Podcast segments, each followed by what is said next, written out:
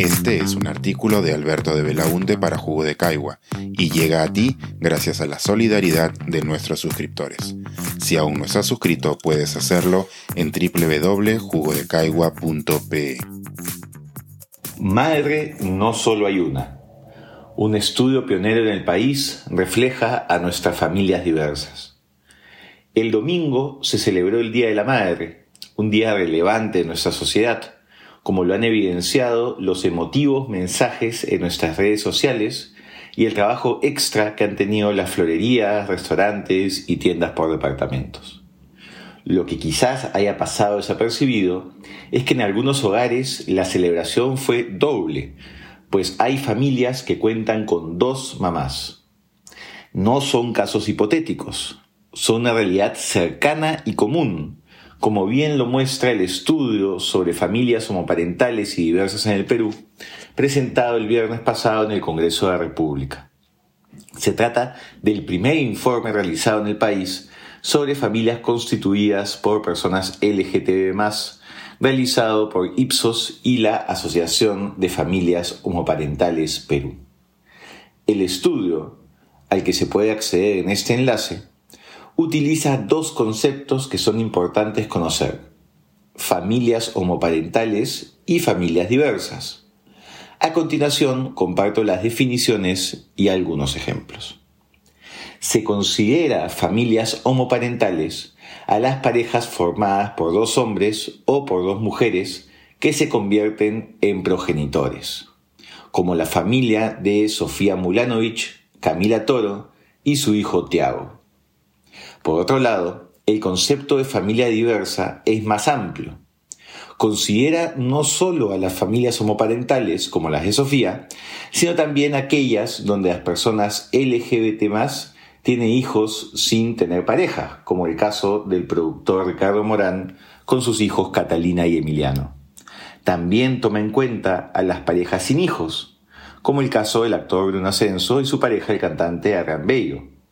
El concepto engloba también a aquellas familias donde uno de los integrantes de la pareja se identifica como lesbiana, gay, bisexual o persona trans, como en la familia del escritor Jaime Bailey. Son muchos tipos de familias, ¿no es cierto? Pero si nos detenemos a pensarlo mejor, la variedad no solo ocurre en las familias LGBT Pensemos en las familias heterosexuales de nuestro entorno. ¿Solo hay familias constituidas por papá, mamá e hijos? Está la madre soltera que saca adelante a sus hijos sola.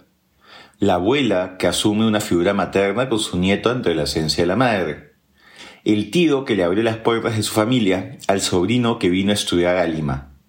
Las parejas que no quieren o no pueden tener hijos la sobrina que vive con su tía adorada y la cuida hasta el final de sus días, la familia compuesta por parejas con hijos de relaciones anteriores, los hermanos solteros que se acompañan en la vejez, y un largo y riquísimo etcétera. Por eso es que ninguna ley o tratado internacional define con claridad el concepto de familia. No se podría, sin correr el riesgo, de excluir alguna de las familias que existen en la sociedad. El concepto evoluciona y se adapta en el tiempo. Nuestro propio Tribunal Constitucional ha señalado en su jurisprudencia que si bien tradicionalmente el término familia hacía referencia a la familia nuclear, papá, mamá e hijo, al tratarse de un instituto natural, esta varía de acuerdo con los contextos sociales, generándose familias distintas a las tradicionales pese a no existir un concepto cerrado de familia, creo que todos somos capaces de darnos cuenta cuando nos encontramos frente a una. Son vínculos creados en torno al amor y al cuidado, con una vocación de permanencia. Los integrantes mantienen una identidad individual, pero cada uno ayuda a formar una identidad colectiva, un proyecto de vida que los involucra a todos. Esto que parece de sentido común tiene complicaciones en la vida cotidiana de la gente, especialmente en las familias diversas que enfrentan discriminación. Volvamos al estudio de Ipsos y la Asociación de Familias Homoparentales Perú.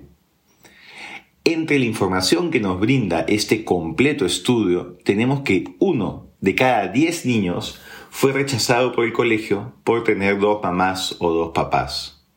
Este temor seguramente explica el siguiente dato. Un tercio de los entrevistados no ha hecho visible a su familia diversa en la escuela. Todos al closet. Por otro lado, el 56% de familias diversas que viven en Perú han sido discriminadas en espacios públicos. 45% han sido discriminados por sus familias directas y la tercera parte en sus trabajos.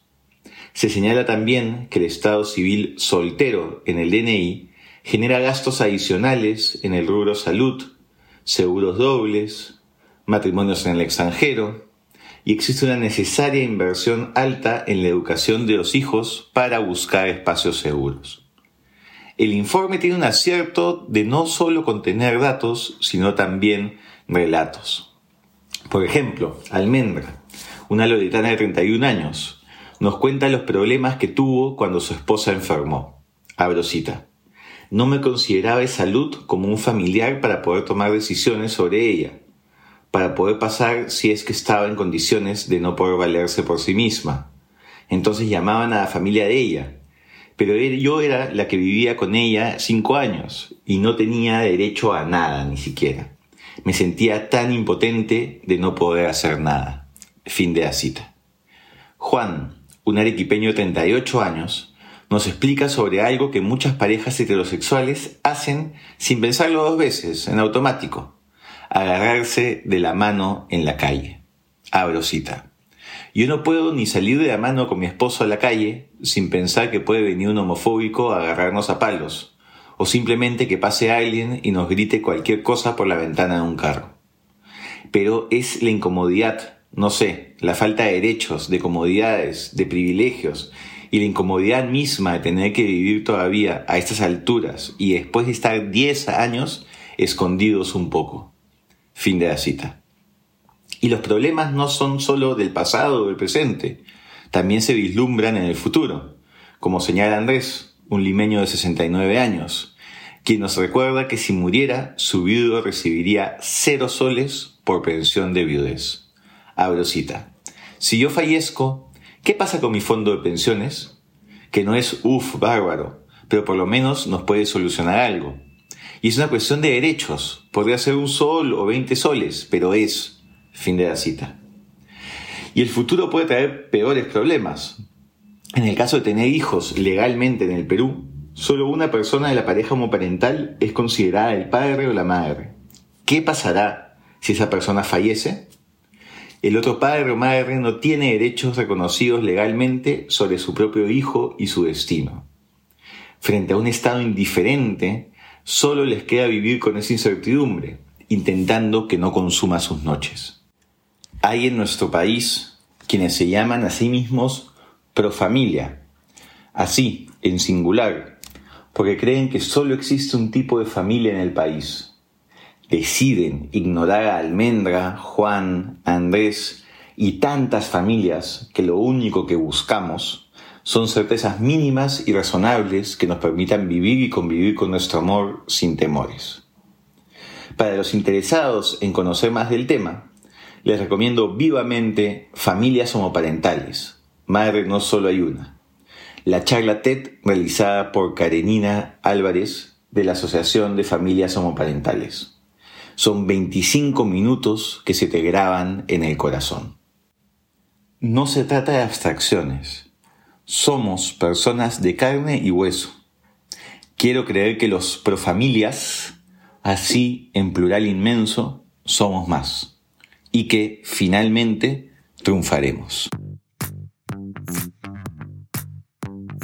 Pensar, escribir, editar, grabar, coordinar, publicar y promover este y todos nuestros artículos en este podcast y nosotros los entregamos sin cobrar.